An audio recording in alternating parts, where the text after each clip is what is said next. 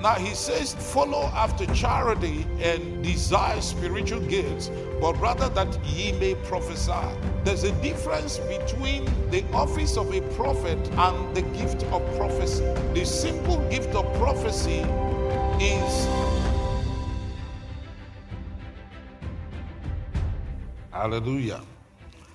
Now we're dealing with uh, the church, all right, and part this is part six. Let us look at the office of a prophet. And it's important that we are able to discern as children of God. We're able to judge things.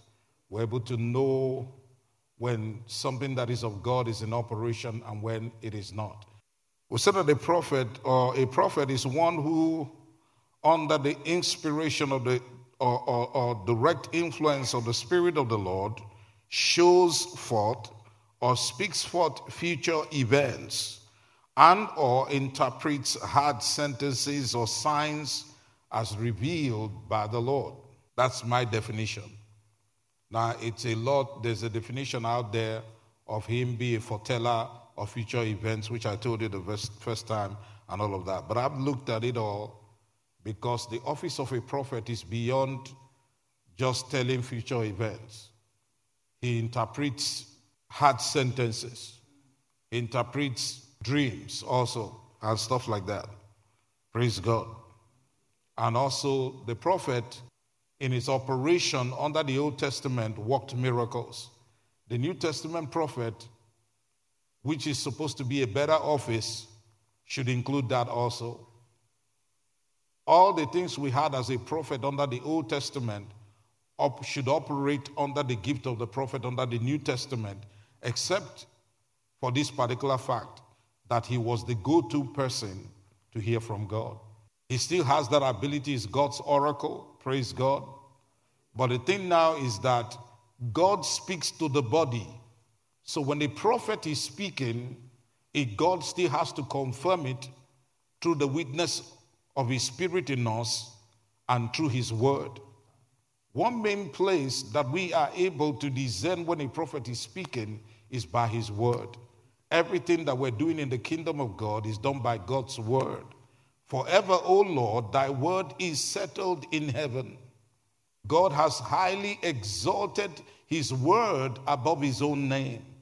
So, God can't say something through a prophet that is contrary to his word. He will never do that. It is important that we know that. If we don't know that, we're going to have problems. You know, all right, let, us go, go back and look at Ephesians, our main text for today, Ephesians chapter 4. Praise the Lord. And see what the purpose of the gifts to the body, what God's intention or intent was concerning the gift.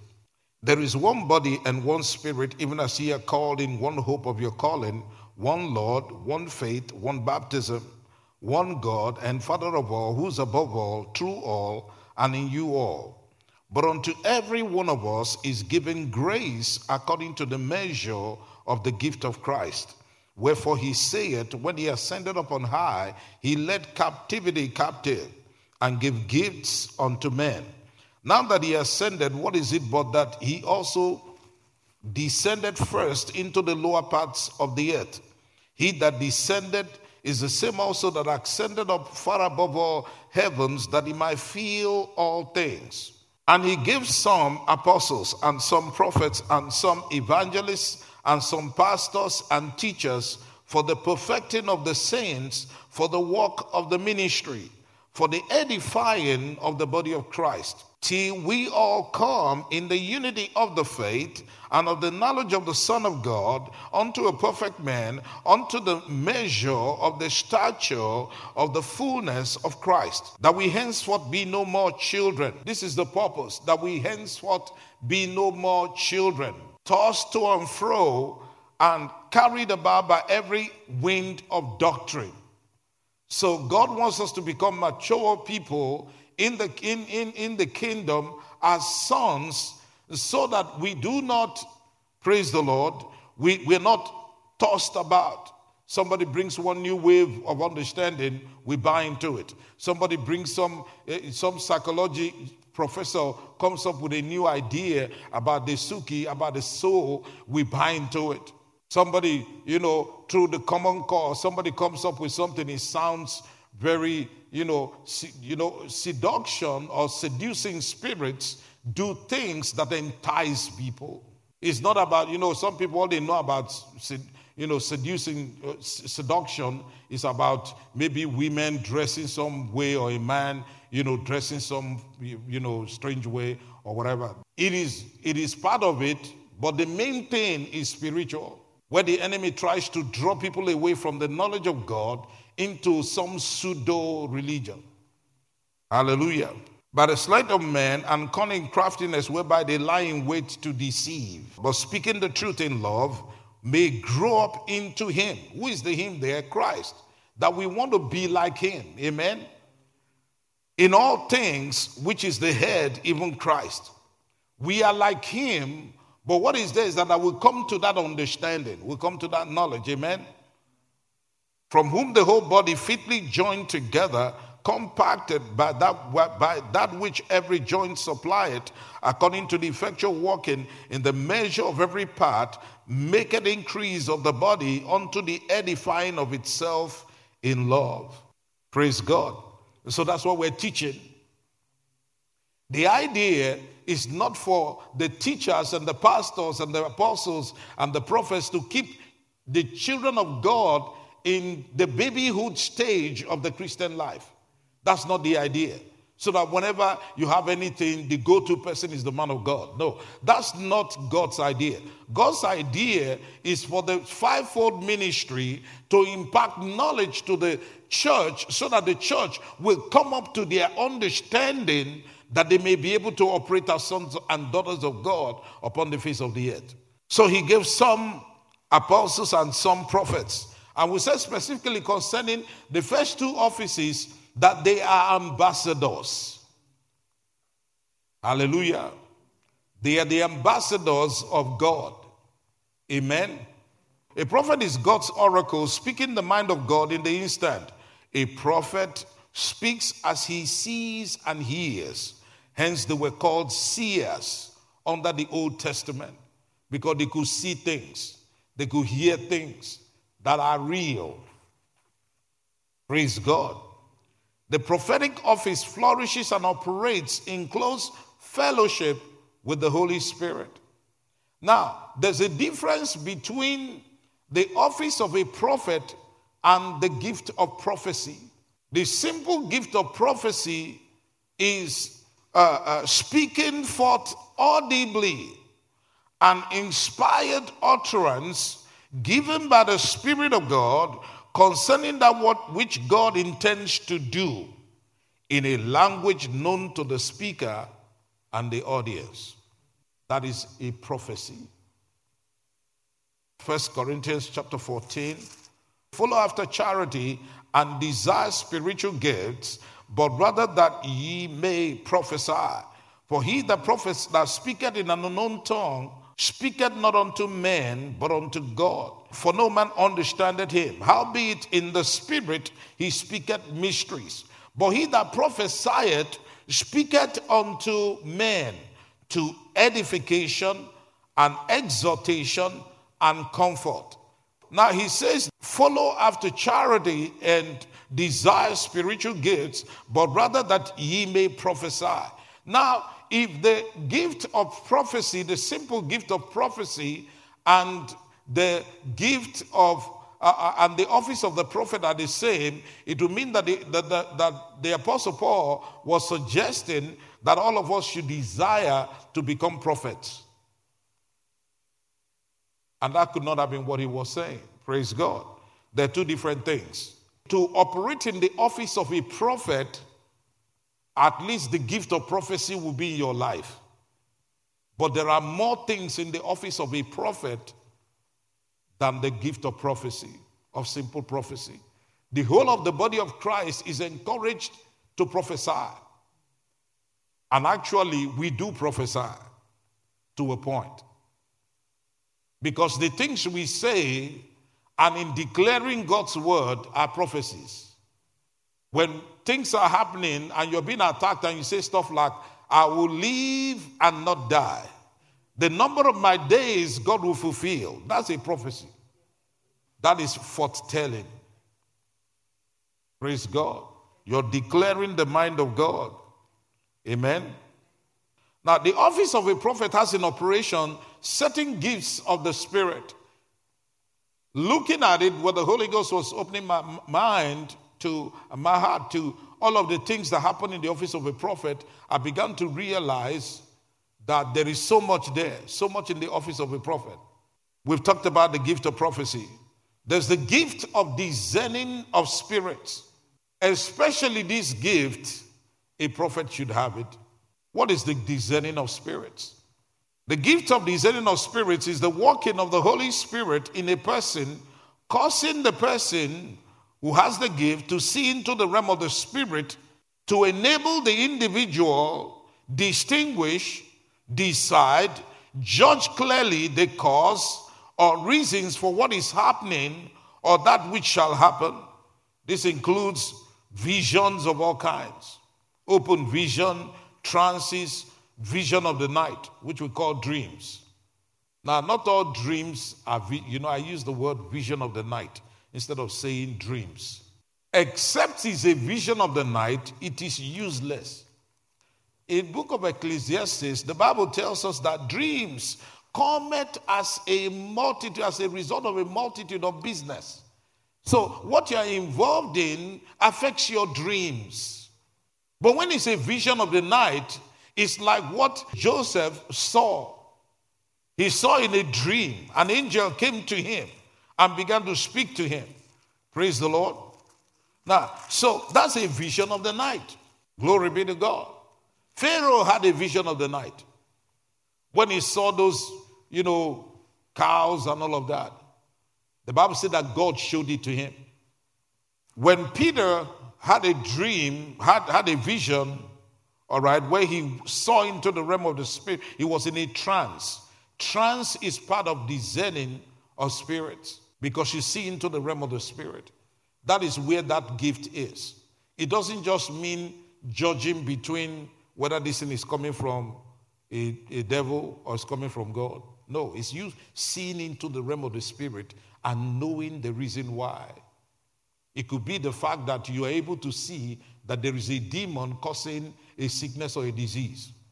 He also has in it the word of wisdom. The word of wisdom is insight into divine interpretation of science and mysteries and the giving of solutions to life's problems, which are not ordinarily apparent without the presence of that gift. Joseph by this gift, interpreted Pharaoh's dreams and give a solution as to what should happen. Let's read it Genesis 41. Let's start it from verse 1.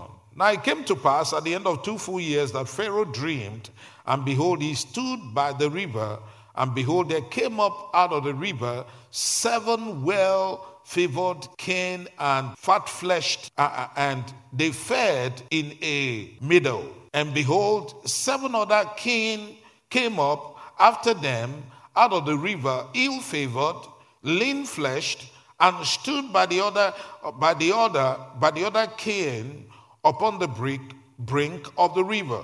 And the ill favored, lean fleshed kine did eat up the seven well favored and fat came. So Pharaoh awoke, and he spoke, and he slept, and dreamed the second time.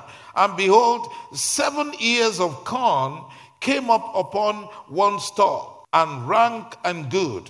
And behold, seventeen ears, and blast with the east wind sprung up after them. And the seventeen ears devoured the seven rank and full ears and Pharaoh awoke, and behold, it was a dream. It was a dream, but it was a vision of the night.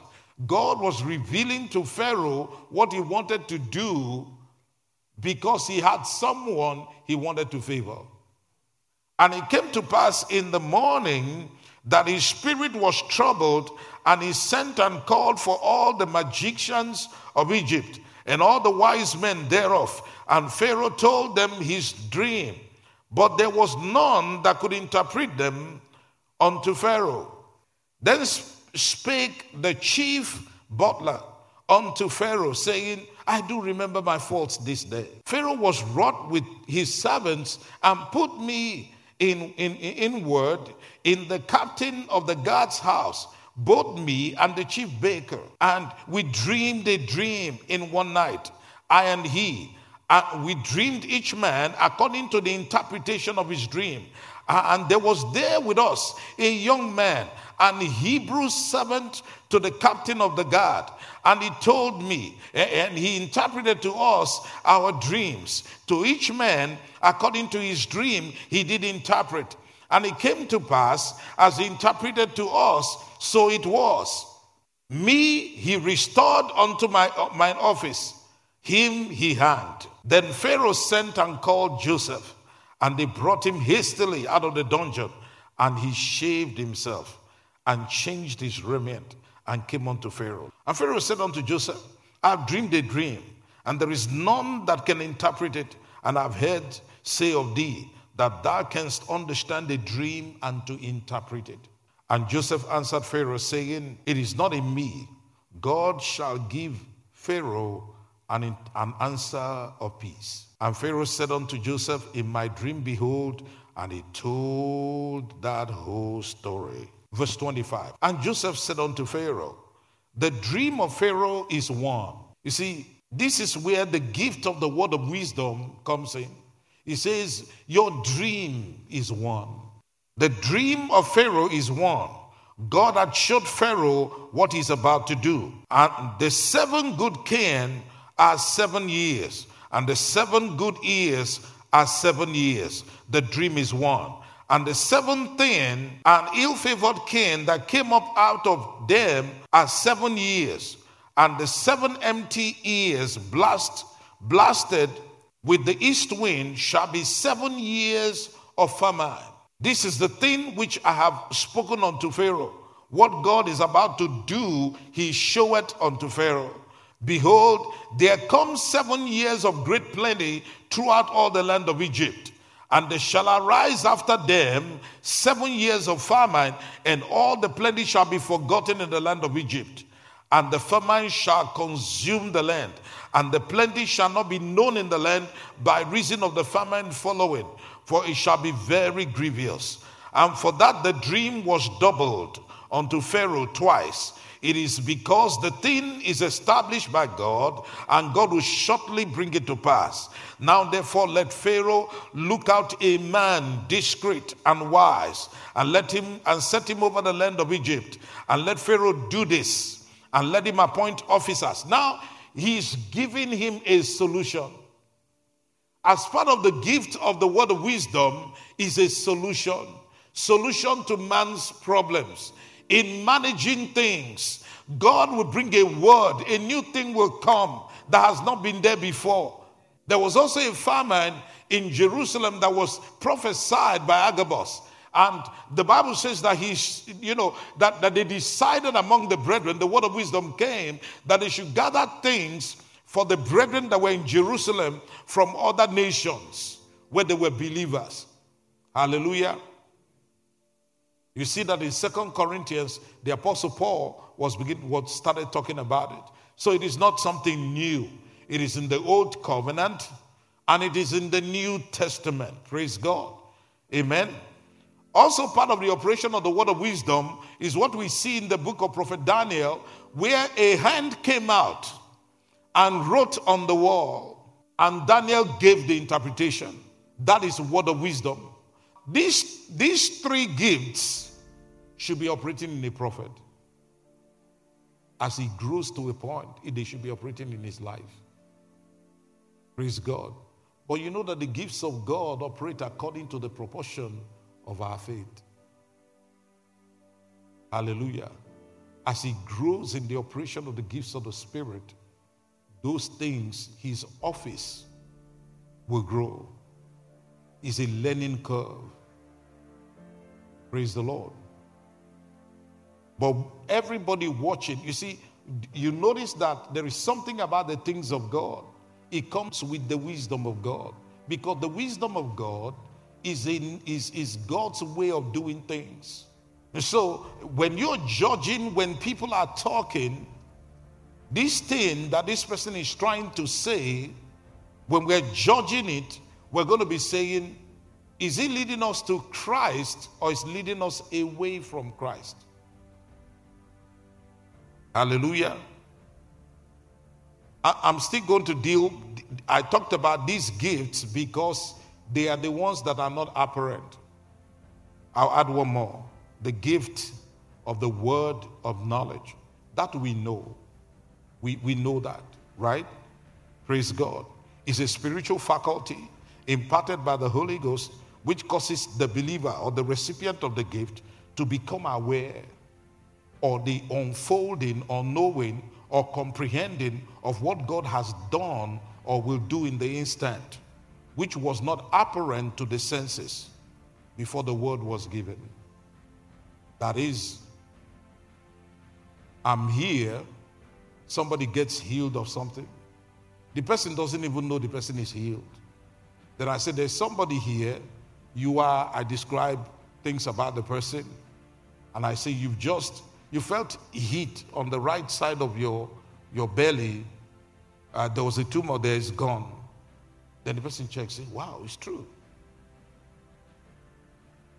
And sometimes that person may be, may be crippled and is feeling like getting up to walk and all of that and he's thinking about it, you know, say, wow, I'm feeling heat all over my body. I feel like getting up.